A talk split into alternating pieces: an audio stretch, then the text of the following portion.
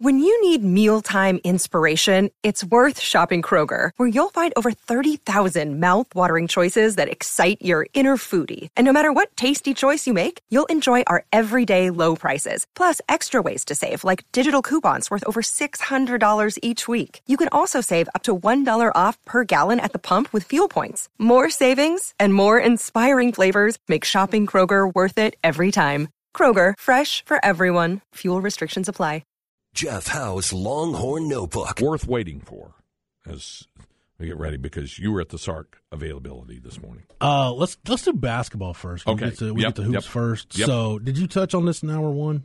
Uh, I don't think I did. All right. So we, I, I mentioned this. We talked about it yesterday. I, kind of hinted at this maybe being a possibility. Yeah. Uh, Arterio Morris going into the portal. Right. Uh, th- this didn't catch the basketball staff. Rodney Terry was not like gobsmacked when he saw this drop on social media. Like they knew this was a possibility. Uh, they were, you know, there was an effort made to try to get him to hold off, but uh, he's entering the portal and going to explore his options.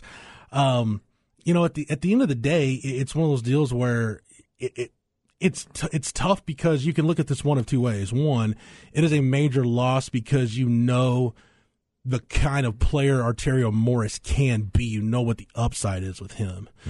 But in terms of production and what he could have brought to the floor for this team in the 23-24 season, you can find that production. You can replace the production in the portal. Like you're recruiting enough quality guards that you should be able to to get that done.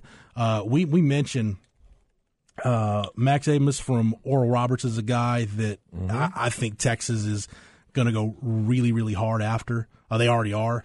Uh, Reese Dixon Waters, Rodney Terry had the in home with him before the dead period, which I think that's another thing to remember with the portal right now. It's a dead period, so no no visits to you. You can't go anywhere. That's through Thursday. So starting on Friday, uh, guys can come on campus and and you know coaches can be out on the road and, and all that fun stuff. Um, and then I think Quincy Olivari from Rice. I, I think this, not to say he was ever out of play, but I think this makes him a guy that you may see Texas get a little more aggressive with. Um, so right now, the only guard, and, and I, at the end of the day, Craig, I, I think Tyrese Hunter's coming back to school. Like I, I, I think he'll he'll get the feedback, he'll go through the draft process, but when push comes to shove, when the dust settles, I think he'll be back at Texas. So if you, you have Tyrese Hunter and AJ Johnson, then you add you you know two three guards, whatever you feel you need at that point uh, to fill out the rest of your roster. And like I said, that are are you going to be lucky enough to find a, a Marcus Carr or a Jabari Rice in the portal this year? Maybe not. I would I would probably say probably not. But with the guys that are out there, the guys that you're in on, can can you put together a, a backcourt that can allow you to compete night and night out in the Big Twelve? I, I think the pieces are there for sure. Especially especially if Tyrese Hunter comes back and, and AJ Johnson, I think is as good as uh, it looks like he's going to be in, in whatever role he ends up playing as a true freshman. So you look at what for sure is coming back.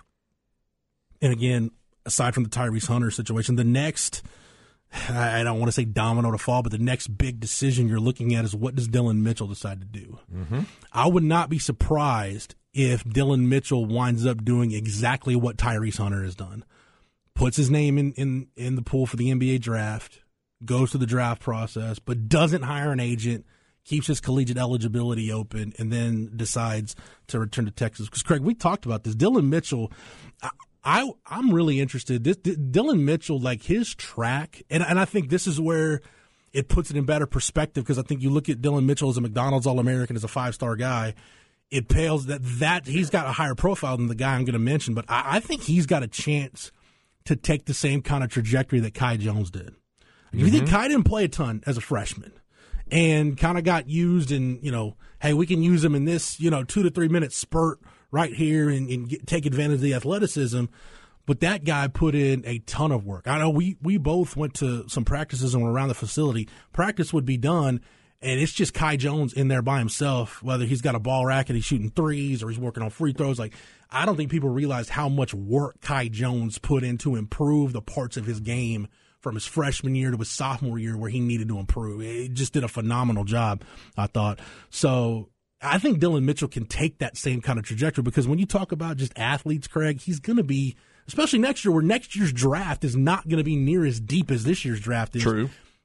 if you want to say he's the best athlete or one of the best two or three athletes in next year's draft, yeah, I, I don't think that's a stretch at all. So he, I think I could see him doing that, or I could just see him deciding to just come back to Texas and, and not deal with the draft process, knowing that the NBA is going to be there for him if he makes the necessary improvements. So that's kind of where things are. And then we mentioned, I mentioned yesterday, I mentioned Kadin Shedrick, who's the big mm-hmm. that Texas and all we've seen. Again, Texas has been linked to a couple of different bigs, but Kadin Shedrick, uh, from everything I've heard, the big out of Virginia, for those who don't know or mm-hmm. don't follow college basketball, he's a guy that I think this staff views as someone that could really kind of tie everything together. And if you bring back Dylan Disu too, again, just kind of being adaptable, working to your personnel. It might be a different style of team you see next year, but you put those two in the middle of your basketball team. And I think that's going to allow Dylan Disu to be more the kind of player it would. If you get Kadin Shedrick, it could allow him to be more the type of player he was in, in, the NCAA tournament, in the Big 12 tournament, where he's almost serving more as like a stretch four and really utilizing that mid range game. Whereas if you bring in Kadin Shedrick, you know the two things he's going to give you above all else. He's going to be able to rebound the basketball, and he's going to give you rim protection. Mm-hmm. Let's go to football real yep. quick, uh, and, and, we can get on on the Sark stuff tomorrow because we'll have sure. audio, we'll have different cuts. I'll give you five quick things from the Sark availability. One, they're going to play the spring game like a game. They're going to draft teams, and Sark joked that, hey, I'm the GM, I'm the team owner, so I'm picking the teams. Uh, so they'll be that. What is Sark looking for in the spring game? He said he wants a clean game. And what, he, what does he mean by clean game? What any ask any coach, Craig? What's the one bugaboo they'll talk about? Alignment, assignment, and pre-snap mistakes. Yeah, I started to say that that kind of things, uh, penalties yeah, and messy. don't want any of that stuff, and the sloppy turnovers. Like he yep. understands. Look, you've got players on defense you know, you might get quarterbacks might get a tip ball, tip drill going on, something like that. You know, defender might make a great play, but mm-hmm. no, don't be loose with the football. Don't be careless with the football is what he's looking for. Uh, number three, two guys that he said for sure will not play on Saturday. DJ Campbell will not play. Jalen Catalon will not play. We'll see what we can find out on DJ Campbell, but Jalen Catalon, we knew he wasn't yeah, going to play. And later on, he mentioned Keelan Robinson as a guy that you might probably won't see on Saturday. I think Connor Robertson probably falls into that same group. So that list will grow by Saturday. You'll see a, a not I don't want to say a decent number of guys, but you'll see a fair share of guys that don't participate or, or are very limited in the spring game. On guys that have got done the best job of getting after the quarterback this spring, surprise, surprise, Byron Murphy's name comes up again. And he mentioned Anthony Hill. Nice. So Anthony and Anthony Hill and Liona Lefau both had good springs, but Byron Murphy, man, the the bar just keeps incrementally going up for what you can expect from Byron Murphy. And then, what would a Texas football update be if we didn't talk about the quarterback position? Of course. As much as everybody, you know, the national talking heads and pundits want to make this Quinn v. Arch, we know if you follow this team and you listen to this show and you're at Horns 24 7, you know, the, the real battle to look for is going to be Maalik Murphy versus Arch Manning for that number two spot and that's going to go on through the summer. Sark mm-hmm. talked about that too. It's going to be a really big summer for Quinn Ewers. It's going to be a really big summer for all three of these quarterbacks. He said, based on what they've seen from Maalik Murphy, now that they've gotten a much better sample than they've gotten before, mm-hmm. and the growth they've tracked from Arch through 13 practices, he said they right now have three quarterbacks that they feel really good about. And in the transfer portal era, the the one time transfer era, the NIL era, it's really hard to get on your roster at any point is having three guys that you feel like, yeah, we, we can put this guy in there and we can put together a plan that can help us go win. Absolutely. All right. Uh, we'll do more uh, about football coming up over the next couple of days in the run up to the spring game, which you'll be able to hear Saturday. Uh, 1 o'clock here on the horn on 1049. And again, uh, for those of you who what about baseball? They're playing 2 o'clock in Waco. That's going to be on AM 1260 and 1019 FM.